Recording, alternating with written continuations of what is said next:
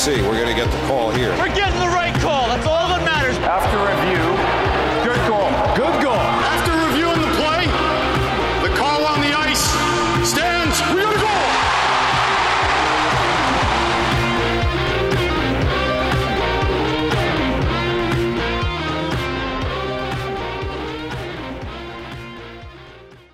And welcome back to Under Review. I'm Greg. He's Steve.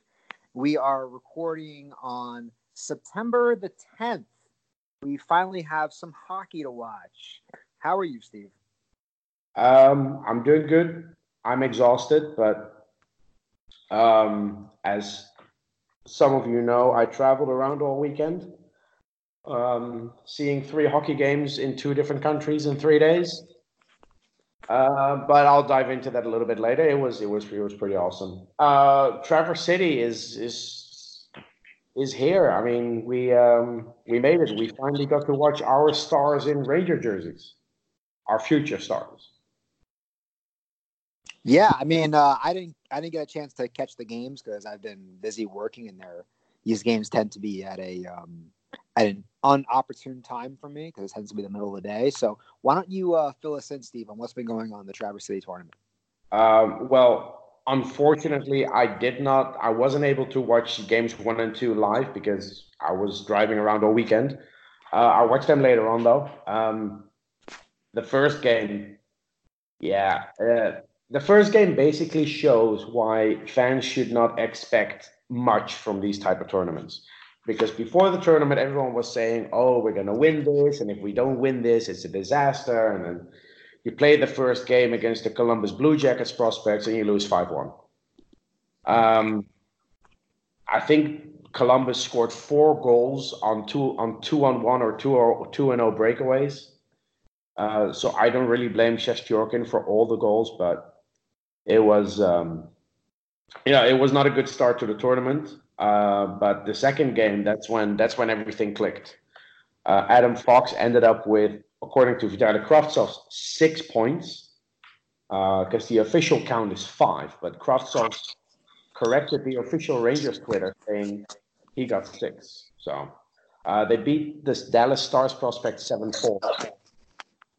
Um, and then the third game, which was yesterday, that was the icing on the cake for a lot of Ranger fans. Kaapo Kakko finally played. Uh, Rangers won. Ranger, Rangers beat Minnesota Wild prospects 4 3 in overtime, and Kaapo Kakko had a monster game three assists uh, and a goal. So he was involved in all four goals the Rangers scored, and his goal was was amazing in overtime, skating around the net twice and then backhanding it behind the goalie as a backhand wraparound. That was beautiful. Um, yeah, and of course today they're playing the uh, the St. Louis Blues. Uh, St. Louis Blues for the uh, in the fifth and sixth spot game, and I think at the moment they're up five three.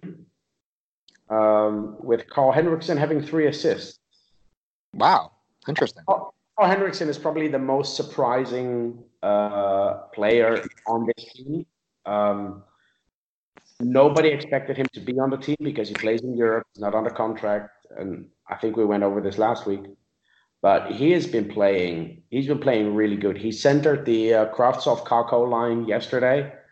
Today he's playing without Kakko, and he still puts up three assists. So he's uh, yeah, he's having a really good tournament, and, and when he goes back to Frölunda, I really hope he can solidify himself on the uh, on the senior team and uh, and get a spot on either the second or the third line. Yeah, I mean, what's what's what's interesting is uh, it, it's amazing how how he's become kind of like a, a nice little topic here this uh, this summer. Yeah, and and and, and at the draft, of course, everyone was rightfully so focused on Kaapo Kakko as the second overall pick. And then the second selection we made this year was uh, defenseman Matthew Robertson in the second round. Uh, we picked him with the second round pick we got for Zuccarello from Dallas. But then the second round pick we got from Tampa Bay in the McDonough trade last year, we used that one for Carl Henriksen. And he's a small he's a small player, but he's super skilled. Uh, plays a lot with one with two of the top prospects for next year's draft, Alexander Holtz and uh, Lucas Raymond, and both of those wingers, who are considered top prospects next year, have have openly said that they love playing with Carl Henriksen because he makes them better players, and that's the best praise you can you can get as a center. So I yeah, think I, I would I would agree I would agree with that. I think the Henriksen pick is very underrated, and a lot of people will will overlook him when when looking back at the draft in the next twelve months. Uh, but when he goes back to Europe, I really hope he can yeah he can make a name for himself and like Nils Lundkvist work his way up in in in the in the eyes of Ranger fans. Yeah, I mean, like if if if, if we get a contributor, um, you get a contributor in the in, in with that with that second round, late second round pick. I mean, that's a heck of a, a steal. Uh, any pick outside of the first round that makes it to the NHL is a good pick. That's a win.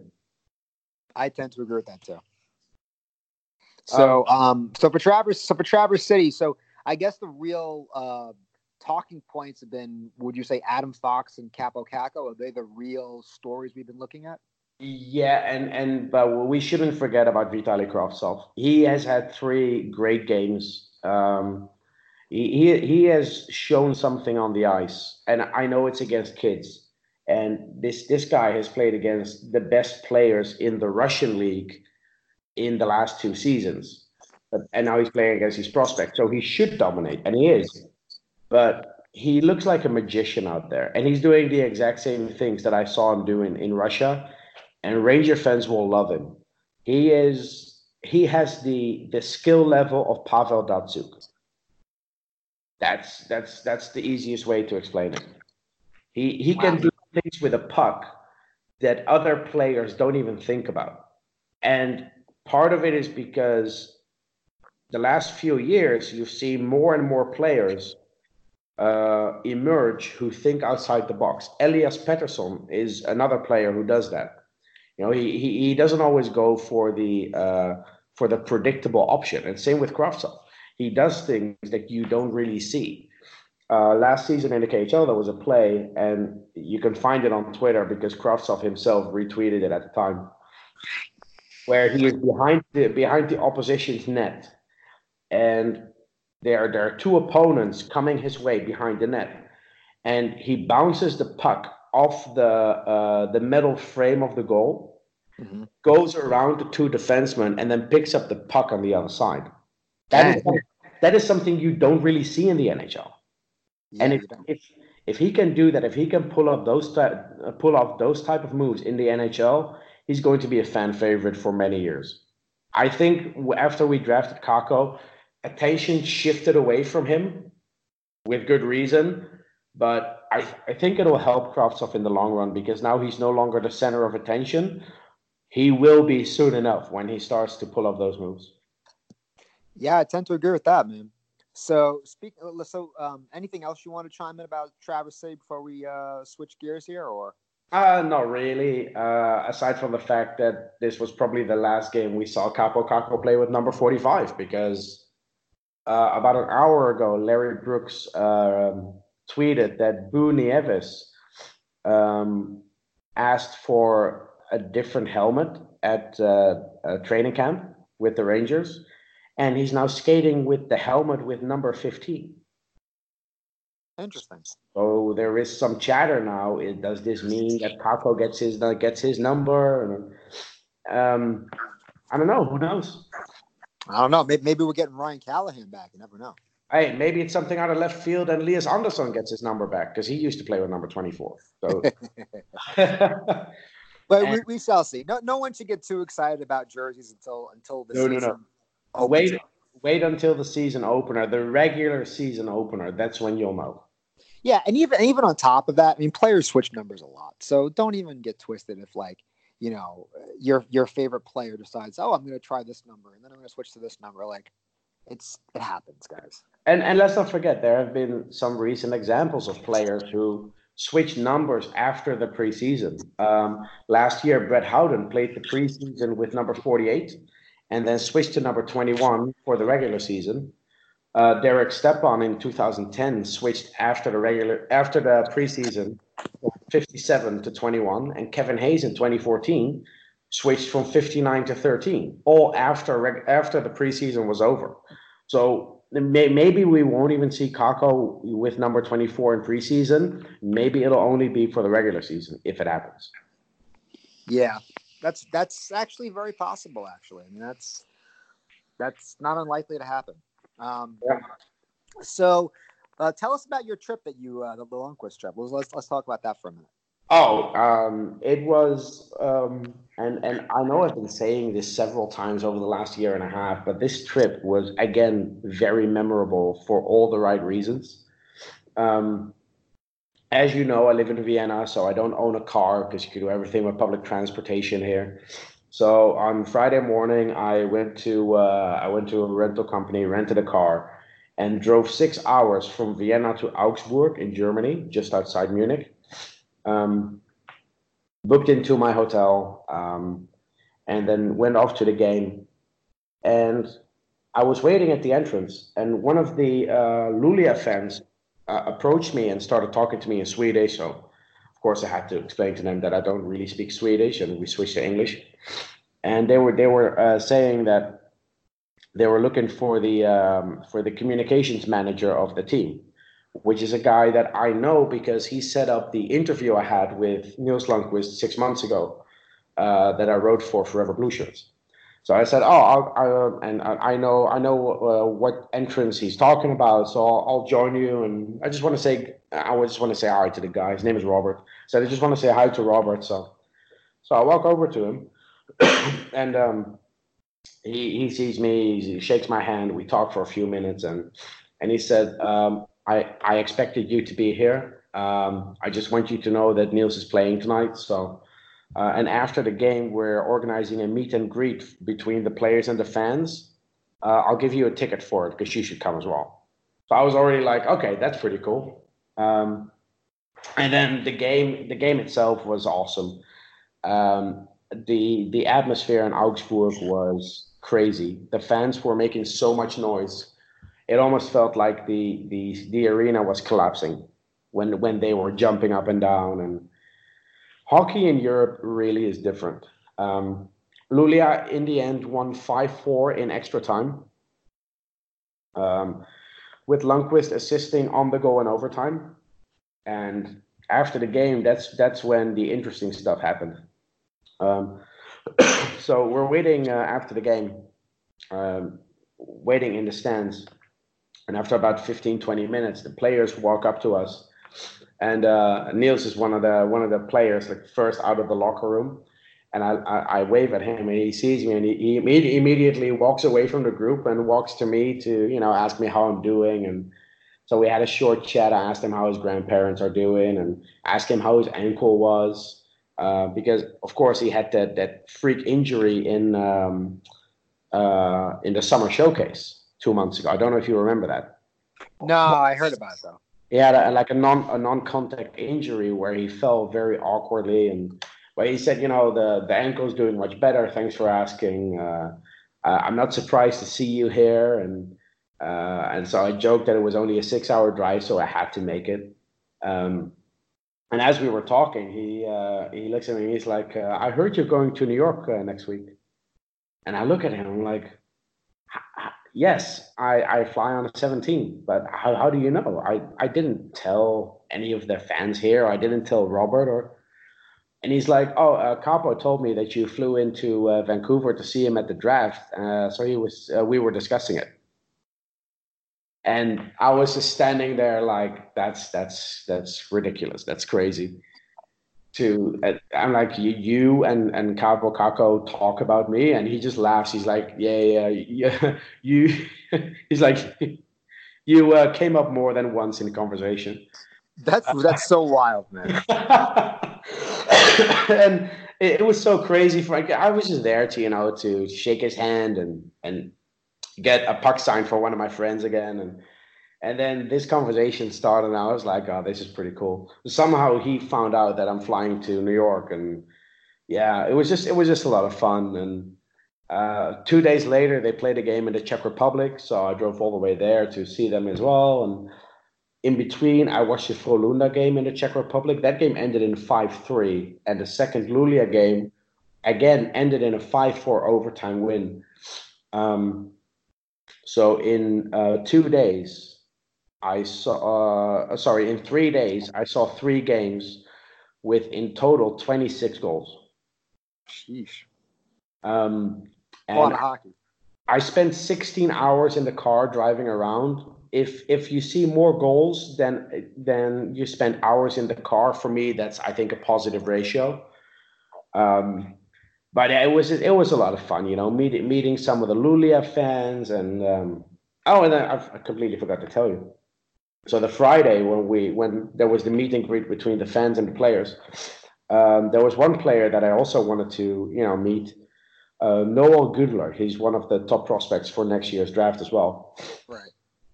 But he wasn't up there with the fans because he only played about 10 minutes. And the players who play a low number of minutes are usually on the on the treadmill uh, to on the treadmill to um, you know get some cardio in. Um, so I asked Nils. I said, "Do you know where Noel Gunler is? Because you know I would like to get a picture with him." And and he looks at me. He's like, "Oh, he's not here, but I'll I'll talk to Robert and see what we can do." And um, he comes back like a minute later, and he's like, "Just when when all the fans leave, just stay here, and you can walk with us to the locker room, and I'll introduce you to him." Wow.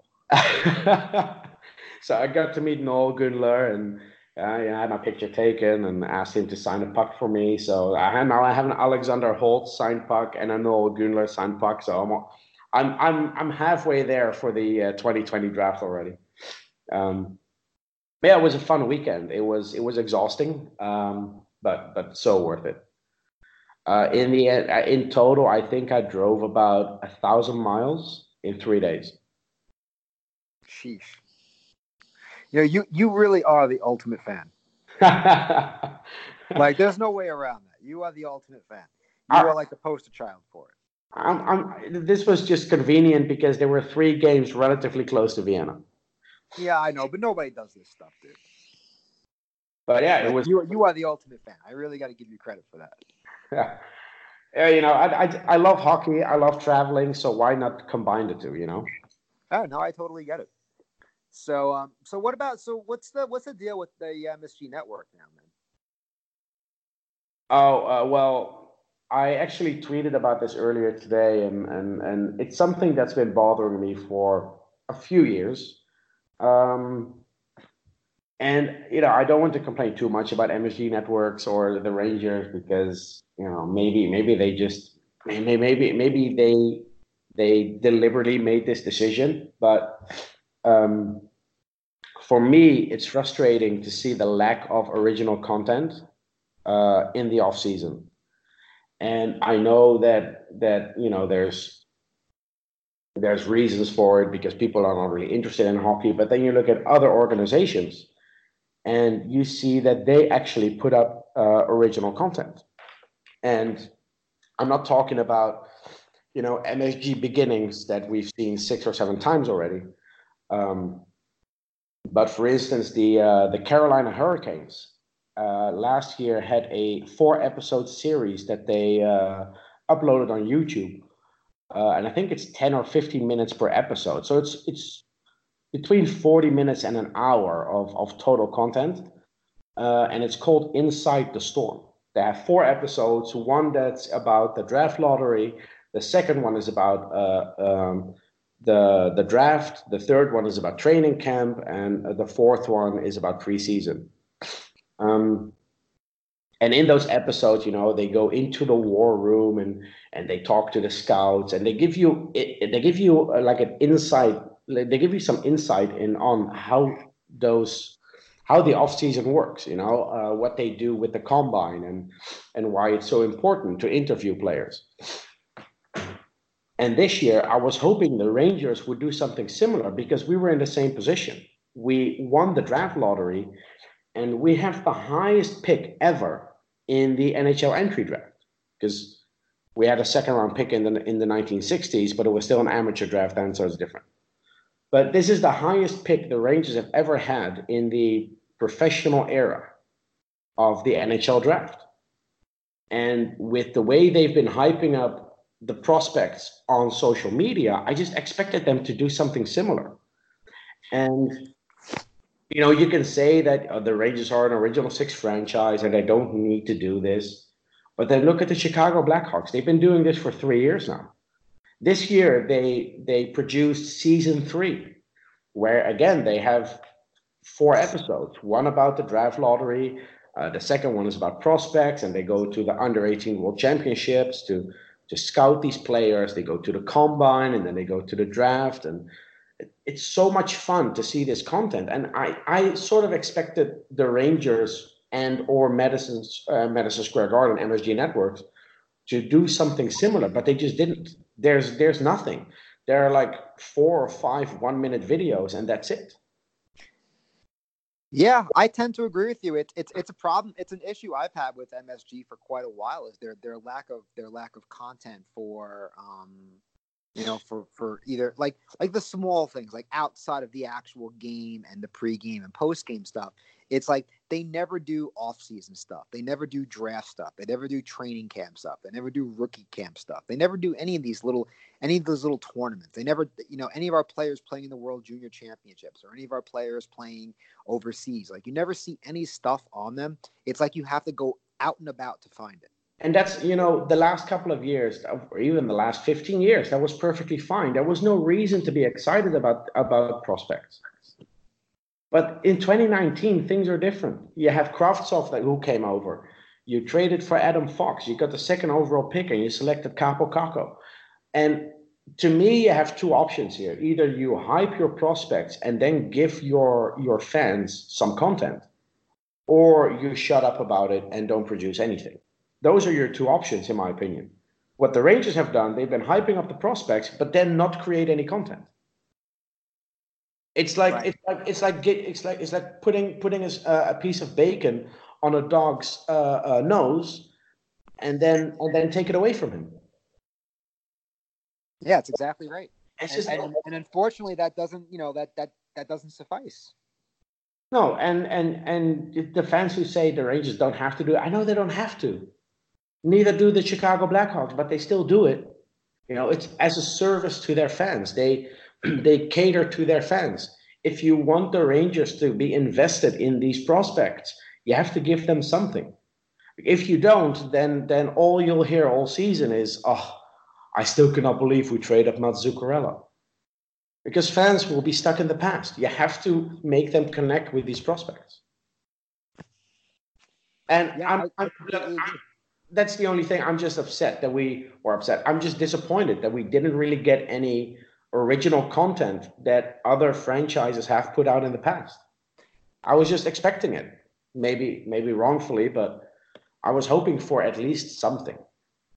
Yeah, the thing about Madison Square Garden is they're they're they're very traditional. They're very old school. They don't they're not going to try to push the the limit, especially when it comes to content. They're just not. That's not their thing. They're they're a little bit more old school in that.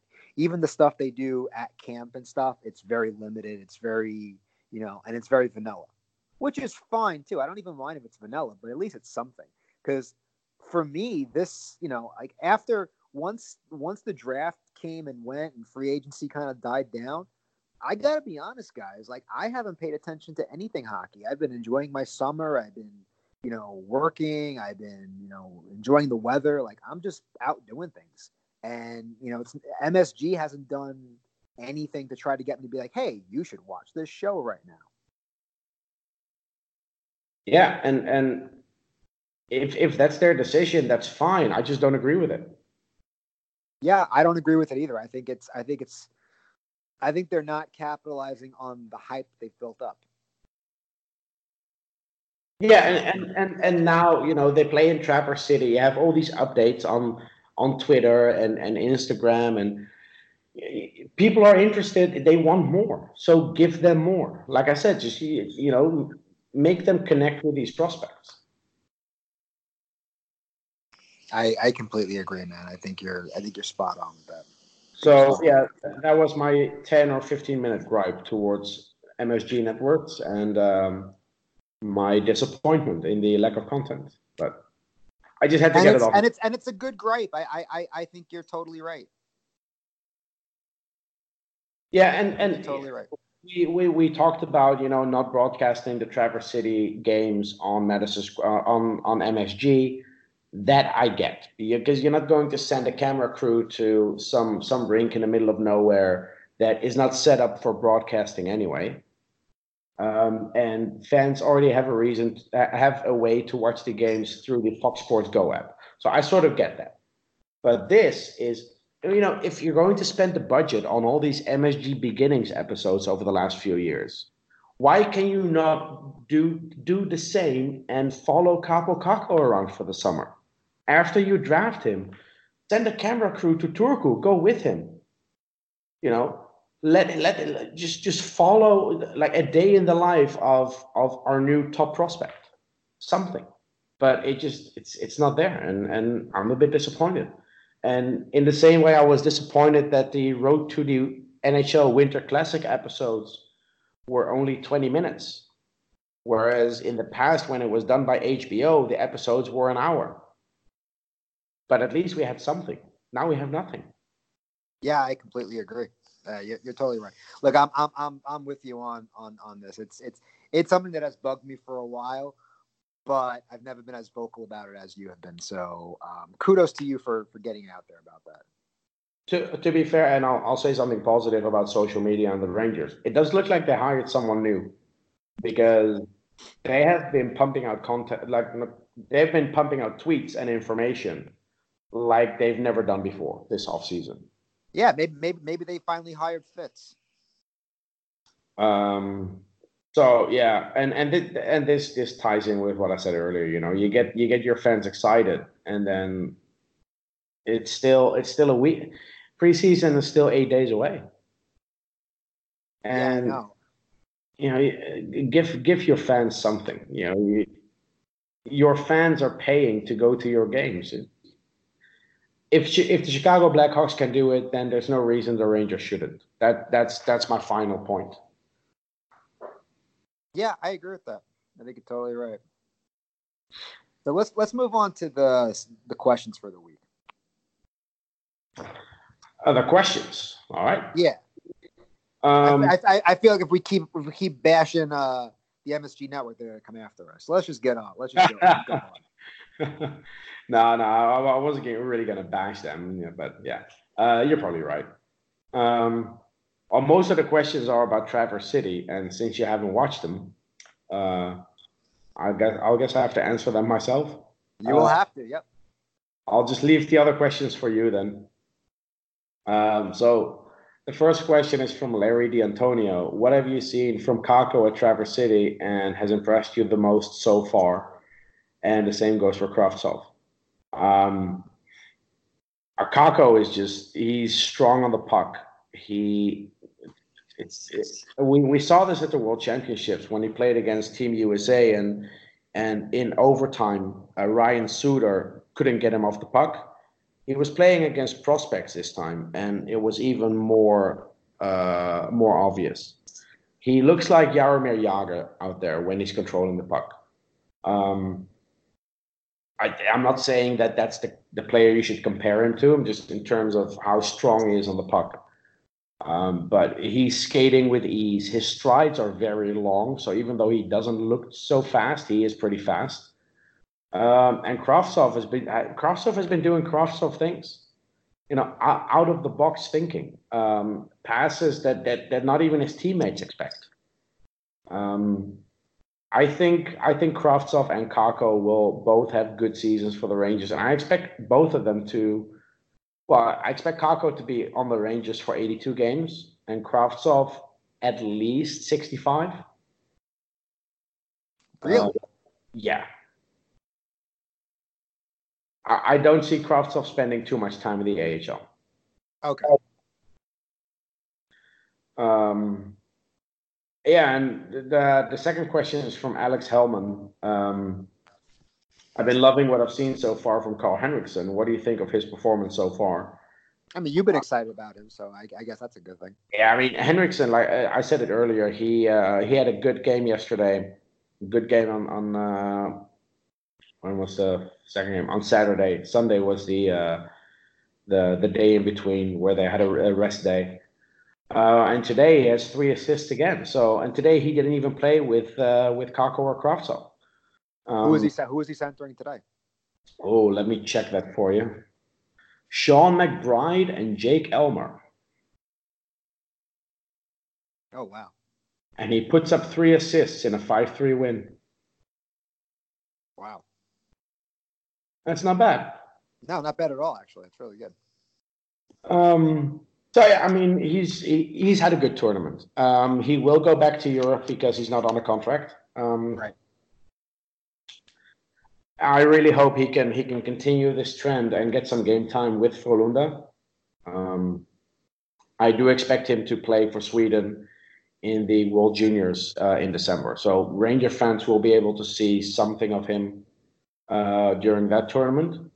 Um, which, by the way, Nils Lundkvist will play uh, in as well because he's only 19.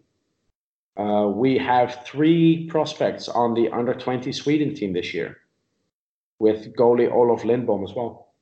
I forgot about I forgot about Lindbom. Yeah, Cool. Yeah. uh, He kind of he he kind of gets a he kind of he kind of gets like uh forgotten about prospect, doesn't he? yeah. One because he's a goalie, and we have Shesterkin and Georgiev and Adam Huska. Um, and of course, he plays in Europe, so a lot of Ranger fans sort of forget about him. And Nils Lundkvist still makes the headlines um, because you know I try to share as much as I can, um, but others as well. When whenever he has a good game, and it's it's it's becoming a regular thing now. Uh, you see stuff on Twitter show up about Nils Lundkvist, and people are starting to hear his name more and more. Uh, whereas Lindbom spent half the season last year uh, injured on the sidelines with a concussion. Um, and then later in the season, he was called up to the senior team to be the backup goalie. So there's there's not there's not a lot of you know there's not a lot of content to write about when when your goalie prospect is be is the backup at age 18 in the SHL. Um, but this year he has a good chance to win the starting job in Allsvenskan, which is the second level. So hopefully he uh, he can have a, a good season this year and gain some interest from Ranger fans. Yeah, I mean, and then you just just keep that pipeline going because you never you never know with goalies. I mean, like you could, you know, I mean, you always want to have a deep pipeline because you just never know. Um, it took Lundqvist five years from the moment he was drafted to the moment he made the NHL. Uh, it took Shesterkin five years between between being drafted and being coming uh, and and coming over. We drafted Lindbom a year ago, so by that logic and that timeline, we still have four years to go before before we probably see him in New York. Um, with goalies, you have to be even more patient than with defensemen. Yeah, good point. All right, so next question. Uh, next question is one that I'll have you answer because I think this is one for you. Um, by um, what's his name? Uh, Russell. Um, why is Lindy Ruff still here? Can this defense improve enough to give them a chance to string wins together? Why is Lindy Ruff still here? Ah, ah, fuck if I know. I have no idea. I, he should he should have been gone a long time ago. I I knew I you no would idea. enjoy that question. Yeah, I don't know. I don't. I don't know. I don't know Russ. I mean, I I bang my head against the wall about that all the time. I have no idea. It it infuriates me that he's still that that he's still fucking part of this organization. I just Yeah. he just doesn't. He's it's he he. It's not like I mean he was brought here. Look, he hasn't done one thing to make me say, yeah, you know what, maybe worth keeping on. You know, holding on to him. I would just. I mean, why not have David Quinn pick his own? You know, uh, you know, assistant. um, I will. I will have a counter argument for that. I play devil's advocate here. Of course you will. David Quinn uh, is a coach that came from college. He brought two guys with him that also came from college. Lindy Ruff was already in New York and has NHL, exper- NHL experience. I think they just wanted someone on the coaching staff with a little bit of know-how of what life in the NHL is like. Nah, I don't. I don't think it's that important, honestly. All right. I think. I think. I think. I think. I think that logic is overplayed. Hmm. That's just my thought. I think it's overplayed. That's a good overplayed logic.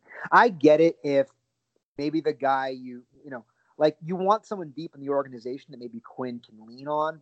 But I mean, his data his day to day operation, I'm not that concerned with whether the person has head coaching experience or not. Um, I really I don't think it's that big of a deal. I really don't. Okay. But I, I, unfortunately, I, I don't I don't get it. unfortunately, he's still here. So Yeah, yeah. And the second part of the question was, um, can this defense be any better? Is that was that kind of the gist of the question?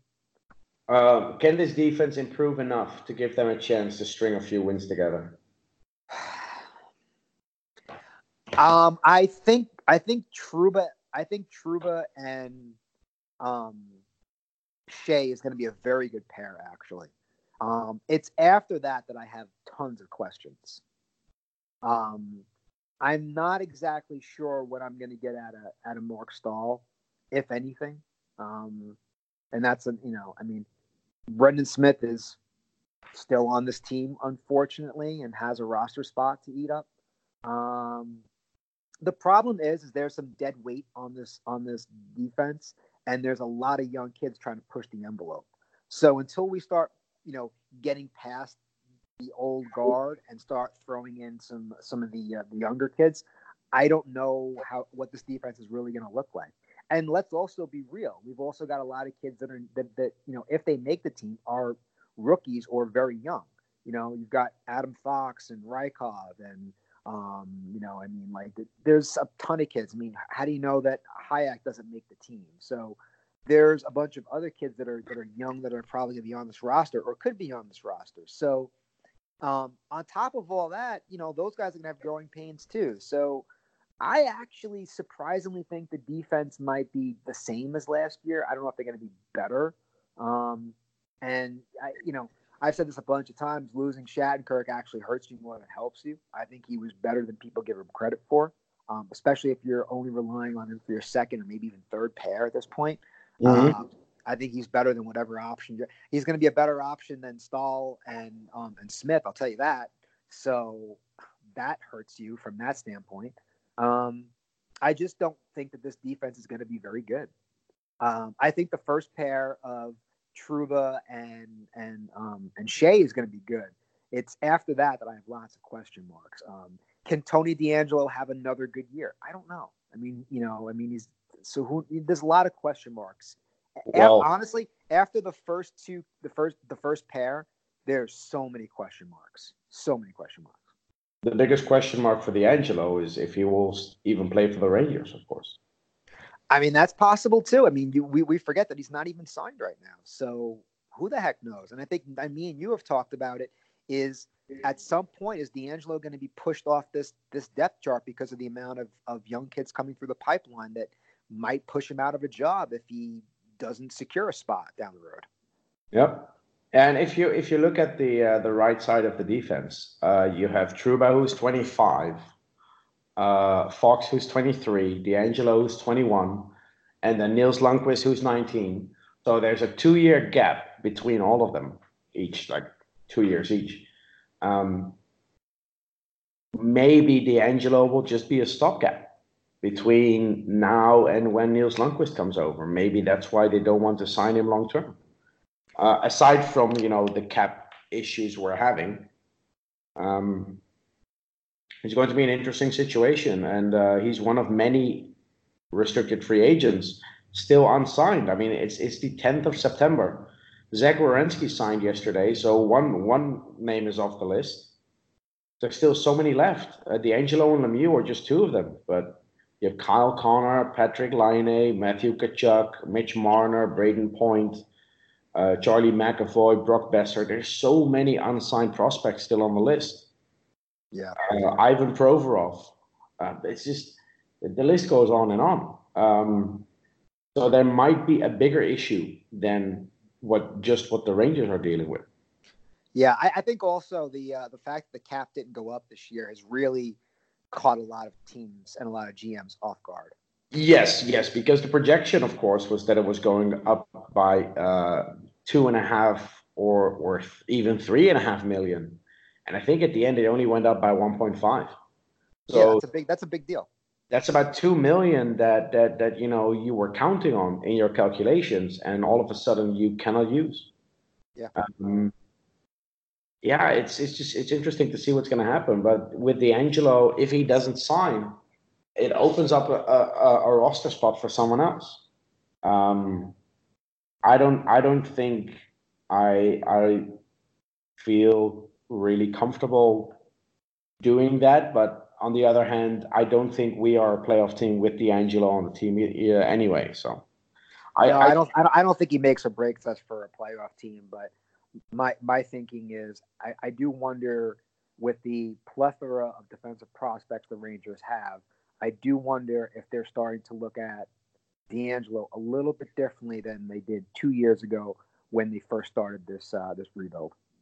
That's that's very possible. That I mean, in the last 24 months, so many things have changed. Yep. Um, yeah.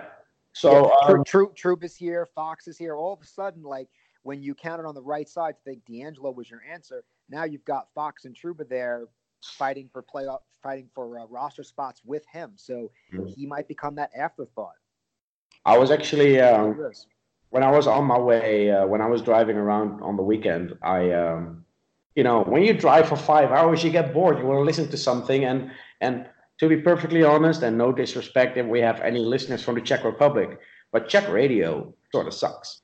Um, so what I did was I was listening to some old podcasts from uh, Blueshirt Banter, and there was one episode from I think April or early May, right after we won the draft lottery, and there was one episode where they were like, "So which one is more likely that we trade for Trouba, that we acquire Fox, or that we sign Panarin?"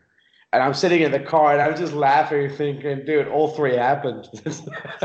yeah, what's the likelihood of that, man? That's we were discussing which of the three is most likely, and five months later, I'm re I'm listening again to this episode, and I'm like, yeah, all three, dude, all three. It's still, it's still insane. Yeah, that's pretty crazy. I'm not gonna lie, man. I got, I don't think anybody predicted that. No, no, no. It's uh, it's it's it's been a, a crazy year for the Rangers. Yeah. Ever since April 9, it has been heaven. It just it's it's been amazing. Yeah, winning the draft lottery, signing all these players, trading for Fox, trading for Trouba, signing Panarin. Oh, I mean, where does it end? Let, let's hope it doesn't end. Yeah. Speak, speaking of one thing we didn't talk about the last time we were on the air before we get to the next question. Is there any more questions or that was the end? Yeah, yeah, there, there are a few more. Yeah, yeah. Okay. So before we get to the next questions, um, I did want to bring this up that we didn't bring up last time is did you see Corey Pronman's um, full scope of, uh, of rankings? Oh, yes. We have to discuss this. We have to. So Corey Pronman, who I, I don't think he particularly, I don't know whether he not doesn't like the Rangers. I don't know. Um, I don't know if he has any. I don't think he has anything personally, but and I kind of question his ranking sometimes. But surprisingly, he put the Rangers prospect pool at number one. He's not first, he's not the first one to do it though. The NHL did it. Elite Prospects did it. Uh, Sporting News, I think, also put us number one, uh, and now the Athletics. So it's it makes sense. Um, I don't have a problem with us being the number one prospect pool. But boy, do I do I do I have issues with the ranking of the Ranger prospects in that article. Oof. Um, I mean, where do I start? Um, having Reunanen and Morgan Barron in the twenties. Right. Yeah. Having Sean Day over Yegor Rykov. Yeah, you got me. I, I don't know. Having having Nils Lundkvist behind Joey Keane as Zach Jones and Matthew Robertson. It, sorry, it makes no sense. And I know that Pronman doesn't watch European hockey as much as I do or as much as other people do. But come on. What what has Zach Jones, a third round pick three months ago, done to be considered a better prospect than Nils Lundkvist? And I like Zach Jones. I do. I like Joey Keane too. There's just no reason I would I would rank them ahead of Nils Lundkvist. To me, Nils Lundkvist is a top five prospect in the organization. And yeah. as we discussed last week, this is the one thing we disagree on. I think he's a better prospect overall than K'Andre Miller. I'll be willing to accept that K'Andre Miller is a better prospect. That still doesn't mean that Nils Lundkvist should fall outside of the top five. Yeah, I tend to agree with that. You know what? Uh, this this might be a question um, that I want to throw out to our buddy Drew Way on this because I'd like to get his input on that why you know Corey's rankings are the way they are. So maybe we'll bring Drew back on the show. We'll throw this out to him and sure. our podcast because I'd like to know like what what he thinks because it's always good to get another another prospect ranking guy. So like, what what is Corey thinking with his his prospect pool? I I, I it's to, it, it I mean his, his rankings for the Rangers prospects. It's a little weary to me. The only thing it looks like from Corey's perspective is that he values the boom or bust probably more so than the safe bet to make the NHL, which I guess, but it's just even that it sometimes can be a little wonky. So um, let's just we'll throw that out to Drew at some point. Um, anyways, but yeah, just the, but the fact is the Rangers by uh, you know various different media outlets and reporters do have the you know the number one overall um, prospect ranking, and that's with graduating Chytil and Andersson and Howden. So, um, do you know where we were ranked uh, two years ago? I would probably say in the bottom third. Yes, by all of them. Yeah. So there you go. So what an amazing job that Jeff Gorton has done. Yep. Um, yeah. So the next next question. Uh, yeah, one short thing before we move on to the next question. I didn't mention this when I was talking about my weekend, but um, if people are interested in seeing a, a, a typical Nils Lundkvist play, there's a GIF that I retweeted, uh, and I'll retweet it again tomorrow morning when we release the episode. It's a, it's about a 30 second sequence where he uh, prevents a breakaway, then blocks a puck with his skate, and then skates the puck out of the zone while his teammates go for a line change. It's to me, it has everything you you you could want from a defenseman. It has awareness, gap control, puck handling, and you know the the hockey IQ you need. Not just dump it in, carry the puck into the check into the opponent's zone so your line mates can go for a change. And after that, they had sustained pressure for about a good two minutes. Dang. I will retweet that GIF. It's it's it's it's the one thing that stood out to me in a game where he scored a goal and had an assist. Yeah, definitely send that. So, uh, next question is actually a follow up question from Russell. Um, does Quinn improve, and how much? Does he put an end to the too many men penalties this season early on? You would think so. I would be highly shocked if we lead the league in, pe- in, in too many men on the ice penalties again. I'd be shocked. It, it, it seems like a Rangers thing, though. I remember a few years ago, the Ranger players were so terrified of a too many men call that they were jumping up and down just to not be hit by a puck. It, it, it, it, it turned into a meme. you remember this, right? Yeah, I do. Yeah. Um, I hope Quinn improves because honestly, I know he's a good coach. I'm still not completely sold on him. Um, I think he has his he has some some serious flaws he needs to work on, but compared to Alain Vigneault, he was a breath of fresh air. So let's hope his second season will be better. Yeah, I would say compared to a lot of other coaches in the NHL, I tend to I I tend to like a lot what he brings. I think the communication factor, holding players responsible, those are good building things for kids to have. So uh, I'm I'm definitely on board with him there. Now, look, is he the is he the coach that that takes him over the hump five to seven years from now? I don't know, but I think for the next couple of years, while this team is building an identity of of you know hard work and responsibility, I think he's the he's the he's the he's the perfect coach for that. Mm-hmm. And here's a question about David Quinn. Do you think people are positive about him because he's so different from other coaches, or do you think people are generally positive about him because they don't have any negative experience with him yet? I think it's the first. Because as a coach coming from college, he doesn't have any negative experience in the NHL yet. When you hire a coach like, just name a random coach, Peter Laviolette, fans will will find something from years ago that they don't like about the guy. Yeah, yeah. I would agree with that. If if the uh, if the Boston Bruins hire John Tortorella next year, some Bruins fans will will pick up something that that he did as a Rangers coach and go, I don't like this guy. David Quinn was unknown. Nobody knew who he was. So there was no, there is no history to to fall to you know to to go back to and, and find something you dislike about the guy. Maybe that factors into why people are so positive about it.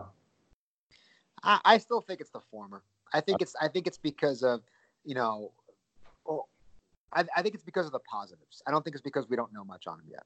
Okay. Um, and then I have a few more questions from Kurt. Um, what are your expectations for Filip Chytil? That's a good question. Um, how many points did he score last year? Twenty what? Let me look it up for you. I should actually have these pages open before we record, but Yeah, this is this is stellar podcasting by us. uh, that's all right. Uh, 23 in 75 games. Okay, so I, I expect him to obviously surpass that.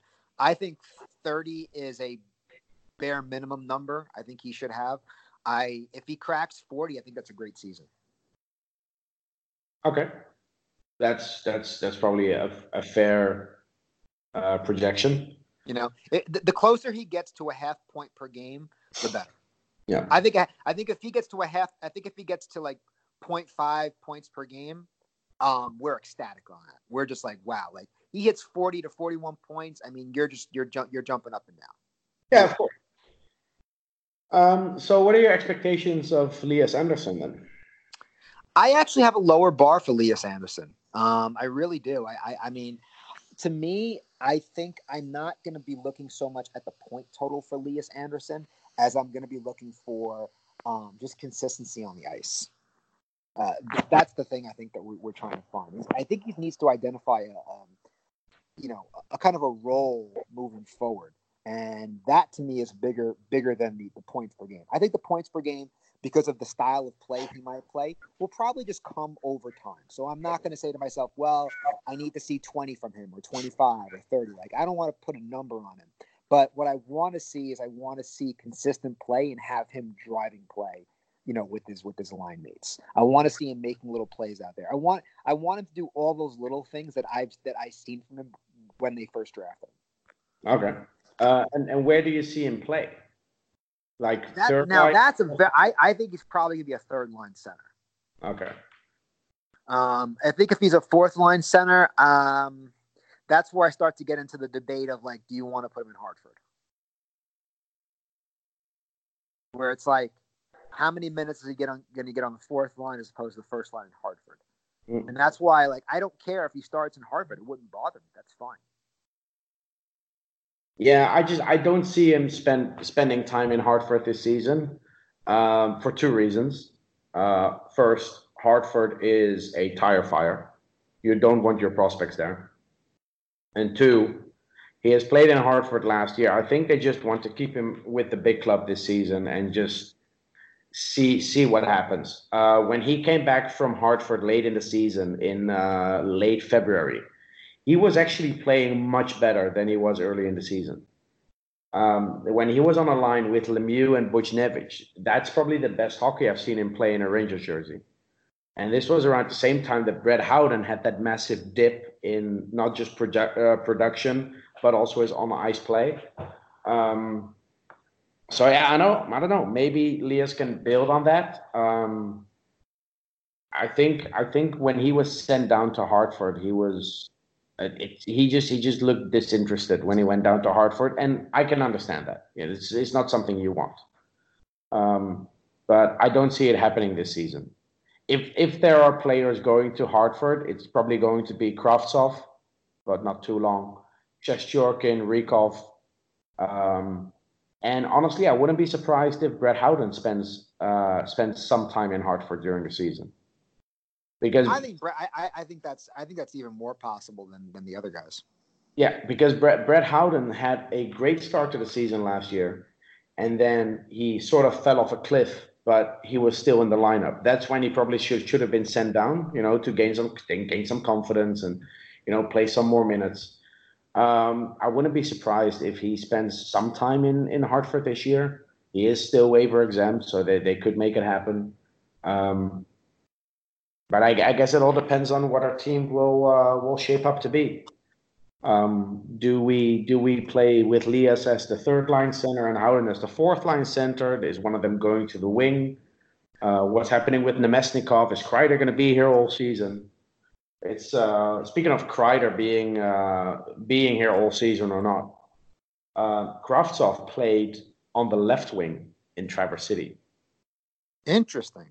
Um, and actually, for, uh, Forever Blueshirts had an article about it today, and uh, they used one of my tweets from last year. I did a um, uh, what do you call it? Um, a summary of left wing and right wing games for Kravtsov in the KHL, and his production playing on the left wing was significantly higher than it was on the right wing in the same in the same amount of games played. Huh. Wow. So we might we if we if if Kreider is traded traded, we might even see Kravtsov on the left wing. Yeah, that's completely possible. Yeah. But again, uh, that that that that also depends on what uh, David Quinn is uh, is going to do. David Quinn last season was not really known for handing out minutes to prospects. You know, they had to earn them. Yeah. Very good point, man.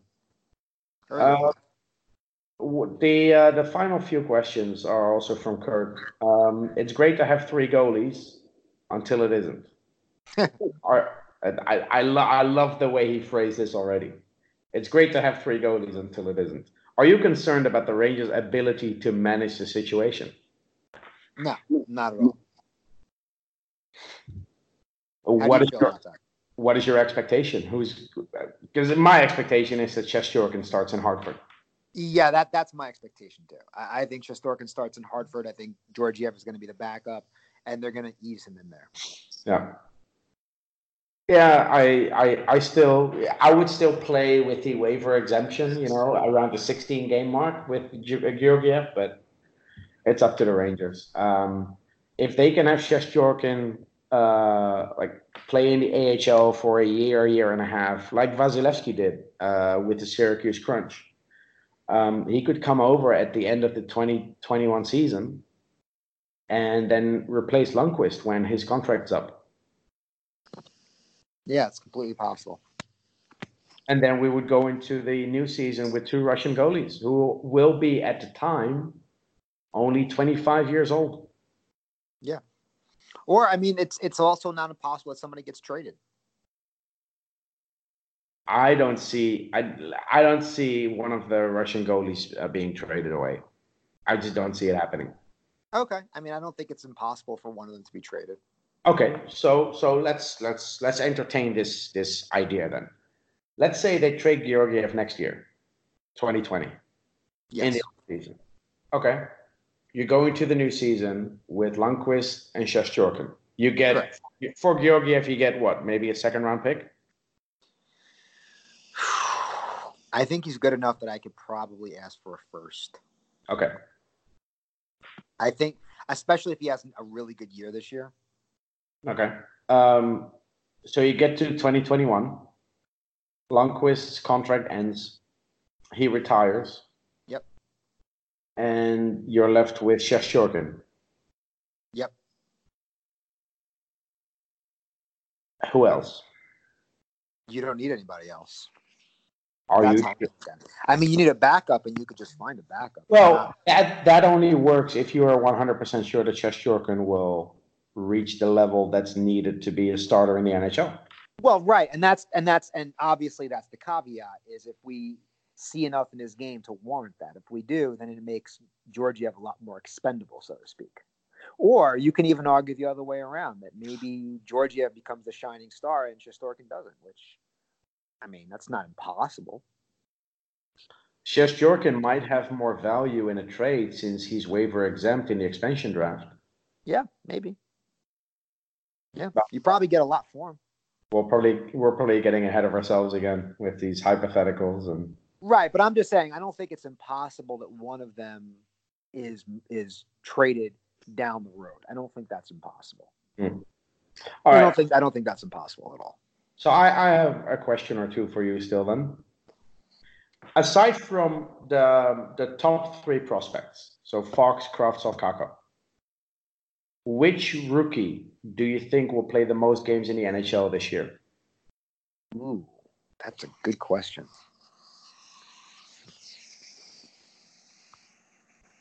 Hmm.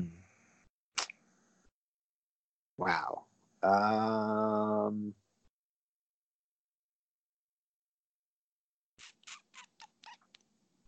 I'm going to go with Hajek.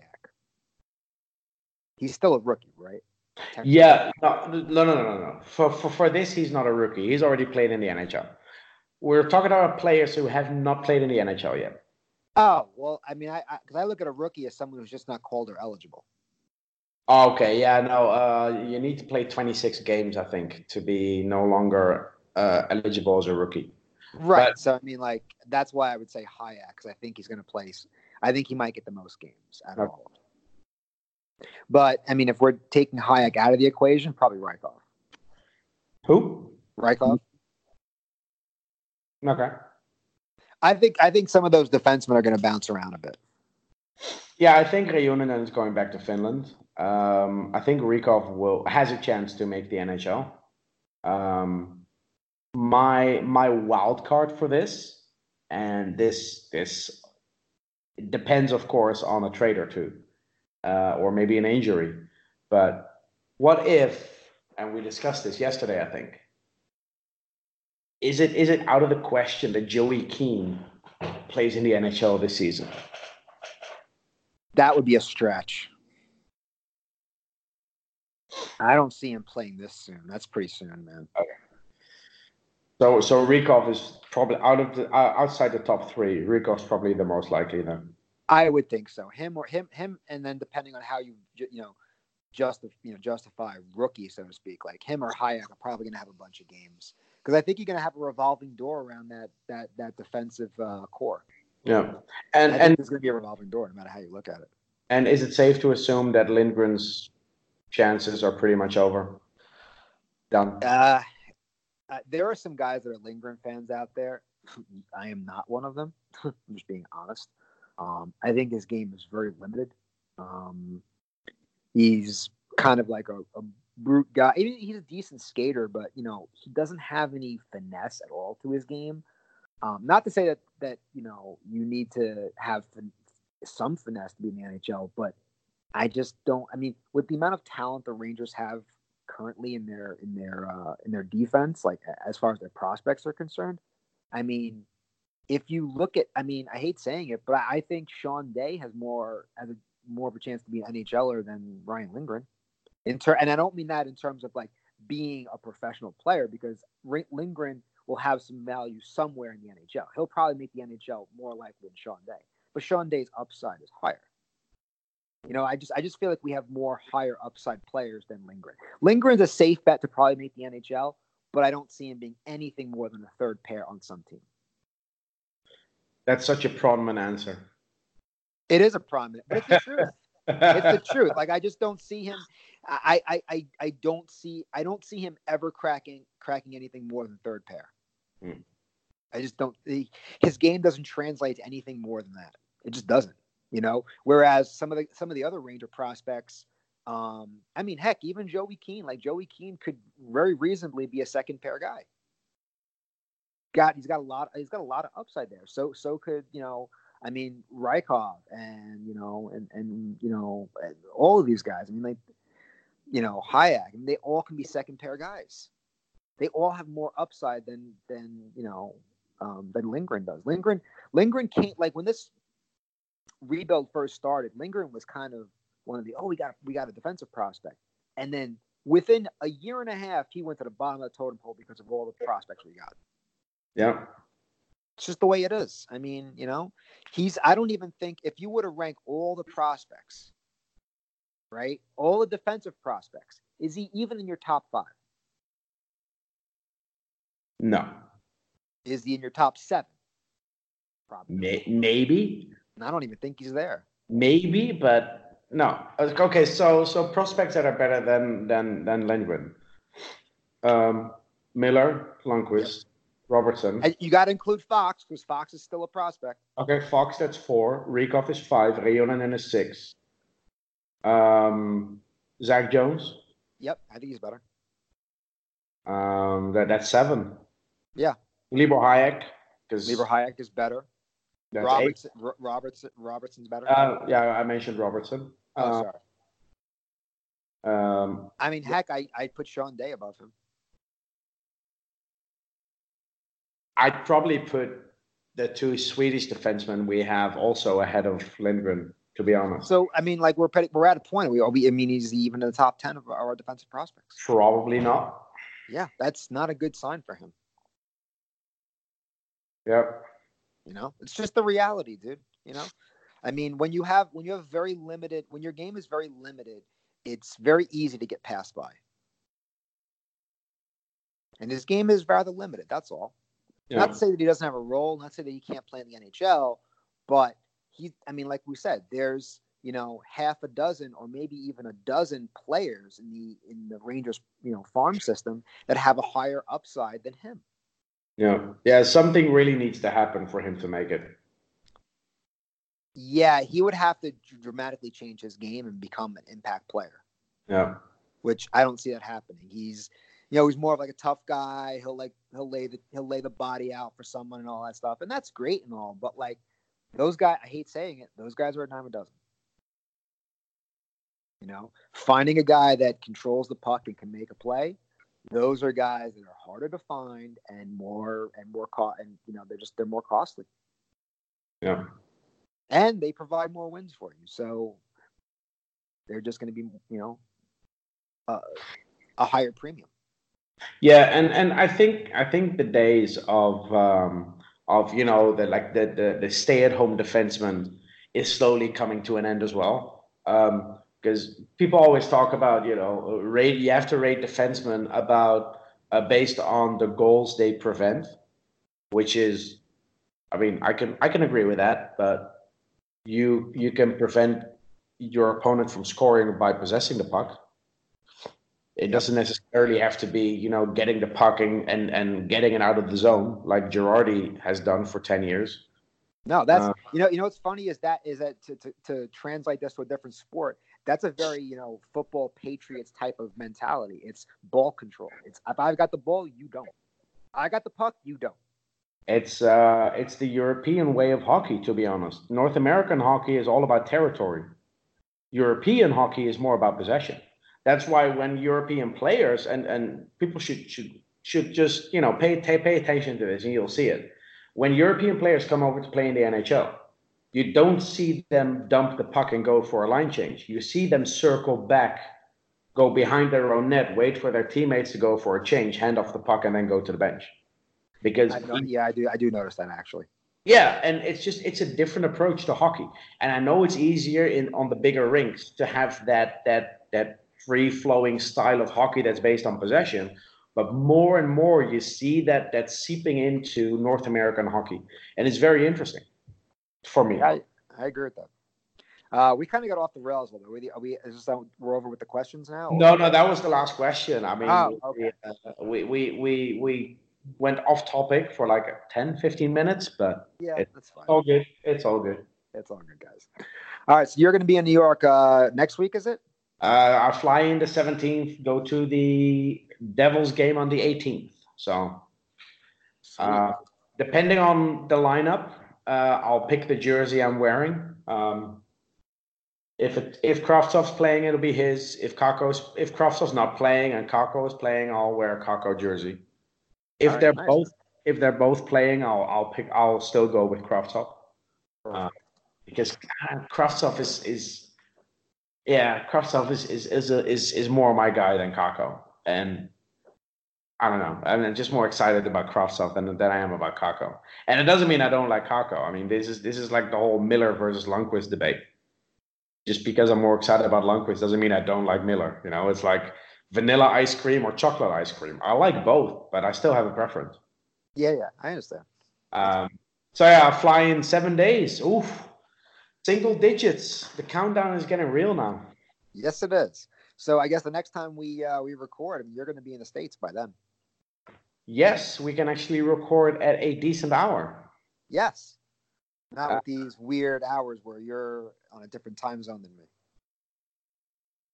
Yeah, uh, for once we'll be in. The, that'll be the first time we're in the same time zone as we record. Interesting. Yeah, yeah. Uh, isn't that isn't that interesting? Yeah. Uh, Uh, So, um, so the, the, the other thing I was gonna, uh, the other thing I want to run by by you guys is I'm actually going to be at the game October third for the uh, for opening night. Against the Jets. Yeah. So I actually I, I secured a pair of tickets. My wife secured secured a pair of tickets for me. So You know, um, th- that might be the best chance for a team called the Jets to win a game in New York this year. oh man. Sorry, But um, I, I chased away half of our listeners now because they're all Jets fans. oh I, I don't care. I don't Jets. No, but uh, opening night against the Winnipeg Jets, that'll be fun. Neil Pionk is coming back to the Garden. I can't wait. You should be excited about that, huh? Oh yeah, I, I'm excited about is watching paint dry. Look, eh, I hope he turns the puck over to Kakko and Kravtsov a few times. Oh, I'll be excited if he does. I, I'll be excited when he's on the ice because I, I know that I know we have a chance to score. it tilts the eyes in our favor. Yeah, watch watch him do a very like a very um when a player gets traded type thing and score on us. Just for just because that that happens. Oh, um, yeah. The, you know, there, there, there's two types of goal scorers in the NHL. There's former Rangers who score against us, and then there's players who do it every freaking year. Yep, and and and he's gonna be that guy. He's gonna come in and probably have like two points or three Is, points. um, is Drew Stafford still playing? no. Because I think he, I, I feel like he still scores against us every year. Yeah, no. It feels like that has never ended. So Well, But yeah. that's, yeah, that's exactly how it is, dude. my um, the first game I'll see this season at Madison Square Garden will be Kakko versus Hughes. So Nice. that'll be an interesting matchup. Yeah, that's a that's a good one to go see, dude. It'll be the third time they play they play each other in uh, 2019. Now, let me ask you a question. Do you do you anticipate? Um, here's an off-topic thing before we before we get going. What do you anticipate from the first year of Jack Hughes? Um, Jack Hughes, the first year, will be a middle six center who will alternate with Pavel Zacha for the second and third line role. Um, will probably put up 40 to 45 points, uh, but then get will get much better in years two, three, and four. Do you expect him to struggle out the gate or to be dominant off out the gate and then struggle towards the end? I think I think he'll he'll be I, I think he'll be better early on because NHL players to have to figure him out first. Yeah, I, I was actually leaning that way too, too. Is that I think he'll he'll do well the first twenty to thirty games, and then he'll probably hit a wall when people figure him out a little bit, Yeah. and then it'll be up to him to make the adjustments. Yeah. And um, I assume your second question will be what do you think Kakko's production will be? Yep, Um, that was the follow up. Um, I think Kakko will have a better first season than Jack Hughes. I think Kakko will also improve, but not at the same pace as Jack Hughes. I think Jack Hughes, because he starts at a lower level, so to speak, will have a bigger improvement in years two, three, and four. I think Kakko has the ability to put up 50 or 60 points. That would be incredible. A lot of that will depend on how David Quinn will use him.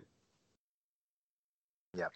Ideally, top line with Panarin and Zibanejad. If he plays on the top line throughout the season with Panarin and Zibanejad, I'm confident he puts up 60 points. Do you foresee him being on the first pair with Panarin and and and uh, and Mika then? No. Okay. I, I think I think Buchnevich will start as the as the right winger on the top line, um, and depending on how Kakko or Kravtsov will do, uh, one of them will take over after a month or maybe six weeks. Could you see Kakko and Kravtsov on the second line together? No. Okay. Because Kreider is still uh, is still there. Yeah, that's true. I keep. forgetting. I mean, are you going to put Kreider on the third line? No. no, you're not. No, no. And and Kreider is for the first time in a long time. Kreider is now our second best left winger. Because for a long time he was he was our best option on the left wing.